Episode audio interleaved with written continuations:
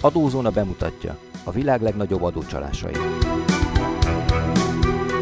A mikrofonnál dr. Kis Anna kriminológus és Sinka Júlia okleveles adószakértő.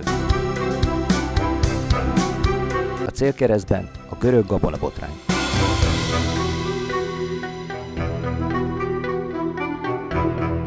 Üdvözlök mindenkit, Kis Anna vagyok. Adószakértőnkkel Ma a görög vagy jugoszláv ügyként elhíresült jogesetet fogom szóba hozni, és ennek kapcsán szeretnék adóügyi vonatkozású kérdéseket feltenni. Ennek a jogesetnek évekkel ezelőtt, még az Európai Unió előtt, az Európai Közösség idején hozták meg ezt a döntést európai szinten, és a bíróság kimondta, hogy ezzel az ügyel tulajdonképpen a görögök megsértették az európai közösség pénzügyi érdekeit. A jogeset lényege szerint egy exportőr Görögországban, egy görög cég átcímkézte a Jugoszláviából érkező kukoricát, és úgy adta el Belgiumnak, mint hogyha az egy görög, tehát közösségen belüli termék lenne. Ennek kapcsán mondta ki a bíróság azt a híres asszimilációs elvet, de most nem is ez a jogesetnek a lényege, hanem hogy ezzel az átcímkézéssel milyen adóügyi vonatkozásai vannak ennek az ügynek, kérdezzük adószakértőnk. Üdvözlök mindenkit, Csinka Júlia vagyok, és meg igyekszem megvilágítani ennek a problémának a most aktuális vetületeit.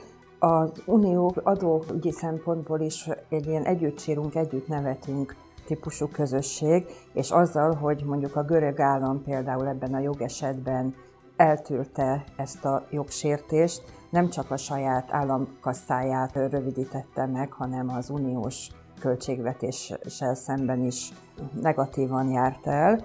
A mai körülmények között ezt szinte lehetetlen lenne kivitelezni, ugyanis számos olyan fék van ebben a rendszerben, ami meggántolná az át címkézést meglehetősen komoly bírságtételekkel. Az, aki egyáltalán a közösségen belül uniós államból származó mezőgazdasági termékeket árusíthat, annak erre vonatkozóan regisztrálnia kell a magyar viszonyok között a nébihnél, és kap egy úgynevezett felír azonosító számot, és ennek alapján védett az a termék, amiről ő azt állítja, hogy a saját államának a terméke. Viszont, hogyha megsértik ezt a bizonyos eredet megjelölést, tehát mondjuk hamisítják, és ezzel úgymond lebuknak, akkor az értéke ennek a terméknek arra vetítve egy másfél-kétszeres értékű bírsággal kell számolni. Visszatérve erre a felír számra, ennek alapján kaphat valaki úgynevezett EKR számot is, amely viszont a szállítmányokat azonosítja be, de itt, a, ha jól emlékszem, azt arról volt szó ebben az esetben, hogy a görög állam esetében, hogy itt dokumentumokat is hamisítottak, ugye? Jól emlékszem ebben az Igen, ügyben? ennek van egy büntetőjogi vonatkozása, bár büntetőeljárás nem indult ebben az ügyben, ez is gond volt.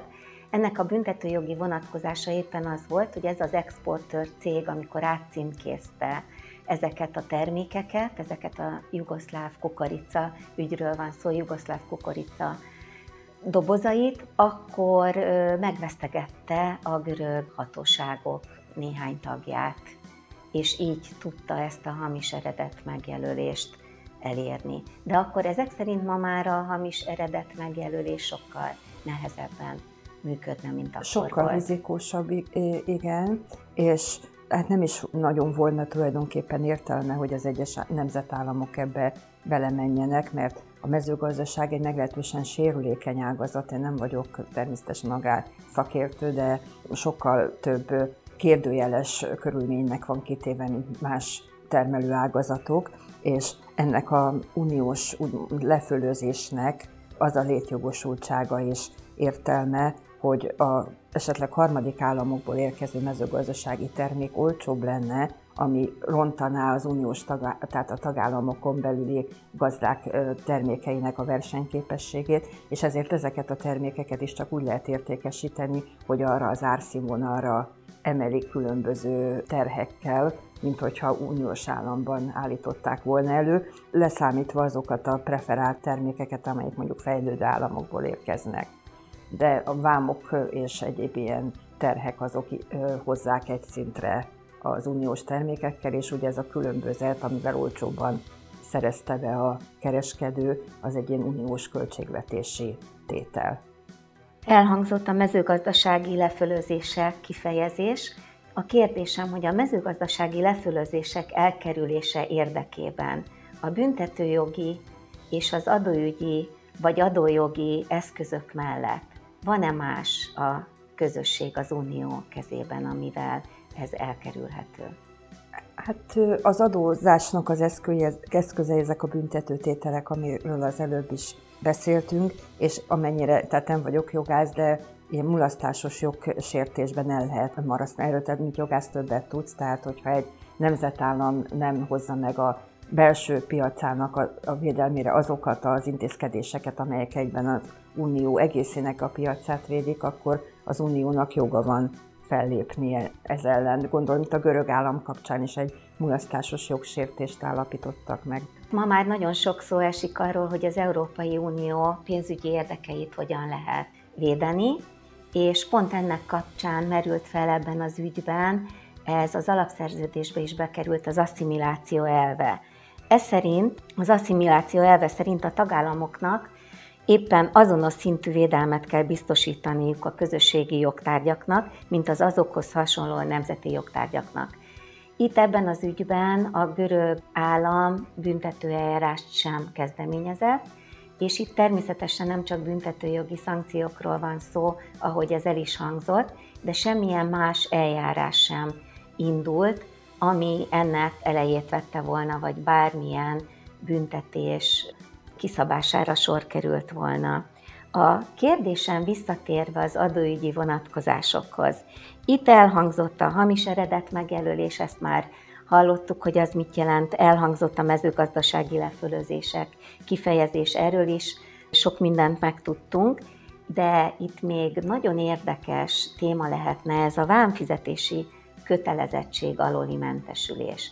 Ezt egy uniós tagállam automatikusan eléri, de szóba kerültek ezek a fejlődő harmadik országok, tehát itt is van arra mód, hogyha jól értem, hogy a vámfizetési kötelezettség vagy kevesebb legyen, vagy egyáltalán ne legyen, vagy... Igen, tehát hogy vagy egyáltalán nincs, vagy lényegesen kevesebb, ha jól idézem vissza a fogalmat, ez azt nem preferenciális eredetet jelent, tehát valamilyen sajátos megjelölést kapnak ezek a termékek, és akkor ennek alapján lehet őket mentesíteni az ilyen terhek alól.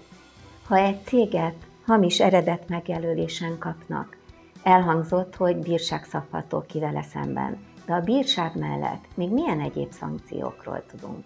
Marketing szempontból se szerencsés, hogyha egy társaságot ilyen szabálytalanságon kapnak, mert a bírságon túlmenően a névi értesíti a gazdasági versenyhivatalt és a fogyasztó védelmi hatóságot is, és közzéteszik a társaságnak az adatait, és azt is, hogy milyen szabálytalanságban találták, milyen szabálytalanságban marasztalták el.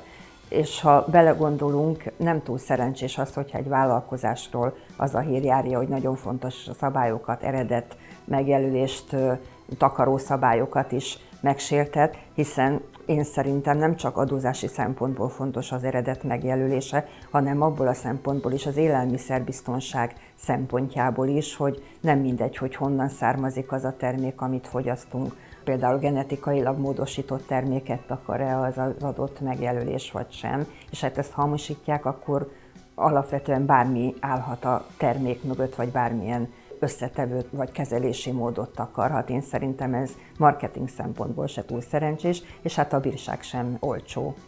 Akkor, ha jól értem, akkor ez egyfajta megszégyenítése a cégnek, és az üzleti életében való károkat fog elszenvedni a bírság mellett, nem csak anyagi értelemben. Hát ez tulajdonképpen egy szégyenpad a vállalkozás számára és üzleti partnerek számára is óvatosságra intőjel, hiszen az is elvárása az adójogszabályoknak, az áfa törvénynek például, hogy ellenőrizni kell az üzleti partner. És amelyik partner ilyen értelembe véve gyanússá vált, azzal valószínűleg nem a komolyabb vállalkozások nem szívesen kerülnek partneri kapcsolatba, és teszik ki magukat egyrészt, hogy őket is becsapják, vagy éppenséggel, hogy az adóhatóság látókörébe azért kerüljenek, mert a partnerrel valami nincs rendben, nem tartja be a vonatkozó szabályokat.